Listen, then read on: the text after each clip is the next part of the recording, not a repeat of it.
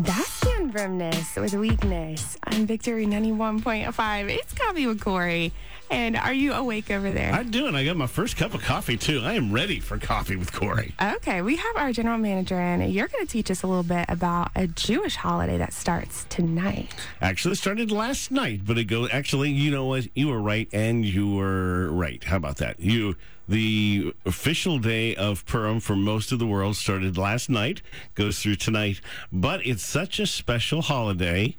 It actually has two days in an unusual way. It won't begin in Jerusalem till tonight and tomorrow night. So technically, Both. you are right is right. That's right. Can't miss that one. So it's, it's called, and you know, you're going to love this one too because you really can't mess up any of the pronunciations of any of the words because it starts in Persia. So you don't have to learn a whole lot of Hebrew for this one. Okay. Just benefits left and right on this one. Purim is what it's called.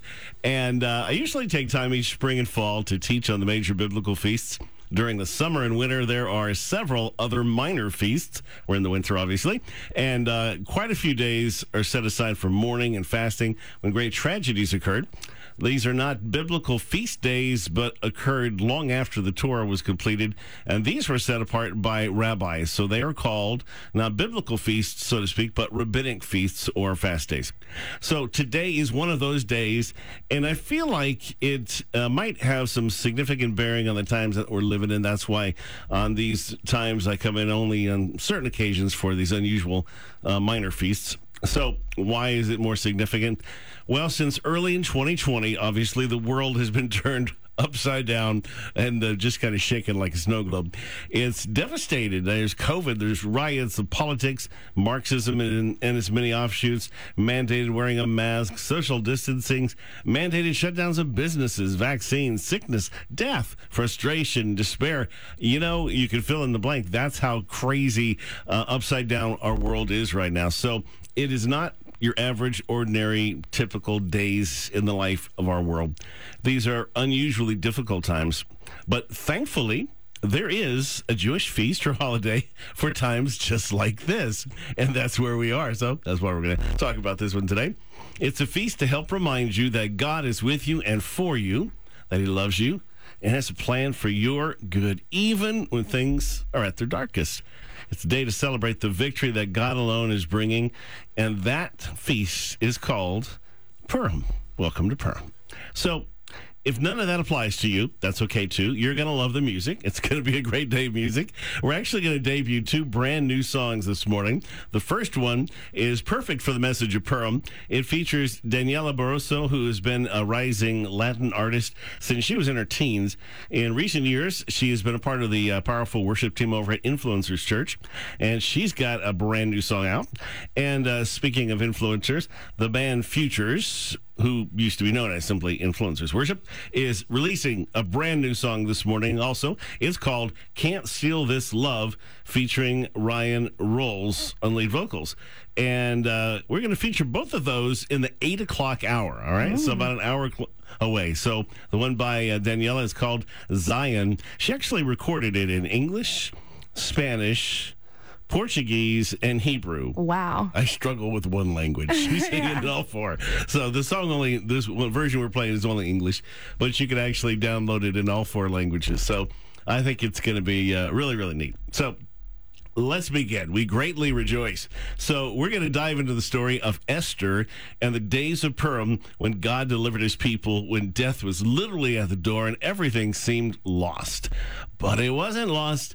It was the beginning of one of the most beautiful rescue stories. Now, I must tell you, if you're not Jewish, you really probably have very little inkling of what Purim is actually about, unless you had just a really cool Sunday school teacher at some point in your life. If you're Jewish, you probably have a, at least a decent idea of it. It may be a little skewed because of uh, how you celebrate it, but it's a very powerful, poignant tale. So, welcome first to the last month of the Jewish calendar. I know we just began a new year, but there's two Jewish calendars, and the one starts next month for Passover. We're 30 days from Passover. So, that's Nisan. So, we are in Adar, which is the last month of their calendar. Now, going back, we're going to go back about 2,500 years. So, and it's probably not lost on them that year as they counted down the months that not only was the calendar ending, but the life of every Jewish person all across this m- massive land of Persia looked like it was about to end too. The word Purim is passion is uh, is Persian. It's not Hebrew. It's pronounced several ways. In English, you you can also kind of just go with what's comfortable. You can go with Purim or Purim. In Hebrew, it'd be Purim. So either way, whatever's comfortable for you, go with that. It's also known as the fast or feast of Esther, which a lot know. Now, in the Mishnah, the rabbis say, when Adar comes, we greatly rejoice. And that's pretty much the theme. That sums it up. It's the happiest, noisiest Jewish holiday of all, with costumes and parties. In the book of Esther, Mordecai established this annual celebration. Here's what he said every Jew is to celebrate just like it was the very days 2,500 years ago when we were relieved of our enemies and our month was transformed from one of sorrow to joy, from mourning to festivity. They are to be days of feasting, rejoicing, of sending food to one another, and giving gifts to the poor. Now, who doesn't love a holiday like that? Purim is all about joy and giving, right? So Purim began last night, continues tonight. As I said in Jerusalem, they actually one day later, and we'll explain why that happens. It's uh, celebrated in the 14th of the month of Adar, which usually happens in February or early March. The events take place in the early 5th century BC between uh, two really significant times for the Jews. It's after King Cyrus had released the Jews from exile in Babylon, as Zerubbabel become, became their governor in Judea, but before the time of Ezra and Nehemiah led efforts to restore the wall and the temple. So it's right in the middle of those times. It's at the very peak of Persia's golden age when it was at the really the largest empire in history up to its time, extending over 127 lands from Egypt and Ethiopia all the way to Asia. Massive country. Now, Purim is a rabbinical holiday. It's not mentioned in the Torah, and the Jews are not commanded by God to observe it. And a lot of we take these all of the Jewish uh, feasts and festivals off, so they're they're commanded to be days of rest. This is not one of those. They encourage you to rest and, and do nothing, but nonetheless, it's not in the Torah, and so it's not commanded. In fact, God isn't even mentioned in the scroll of Esther, but He's very much present. Purim remembers when the Jews of ancient Persia faced extermination at the hands of an evil man named Haman or Haman in Hebrew, who plotted to destroy, kill, and annihilate all the Jews, young and old, infants and women, in a single day. Now think about that. We're mm-hmm. talking millions and millions in a single day. How could that even be done? Well, every single Jew in the world lived under the rule of King Ahasuerus. So they were all included in Haman's murderous scheme. So this is over where Israel is, as well, all the way to Egypt, all the way to Asia. So massive country. And so one day you could accomplish that if it was well organized. So it's hard to find a guy you could describe as evil as Hitler, but Haman or Haman is that guy. He was also one of the wealthiest men of his time, and he acquired those riches by seizing the treasures of the kings of Judah. He was a des- descendant of King Agag of Amalek, the Amalekites. They were one of the worst enemies of the Jewish people. So, from the earliest days, God commanded Israel to blot out the remembrance of Amalek from under heaven, or in my favorite phrase, to remember to forget.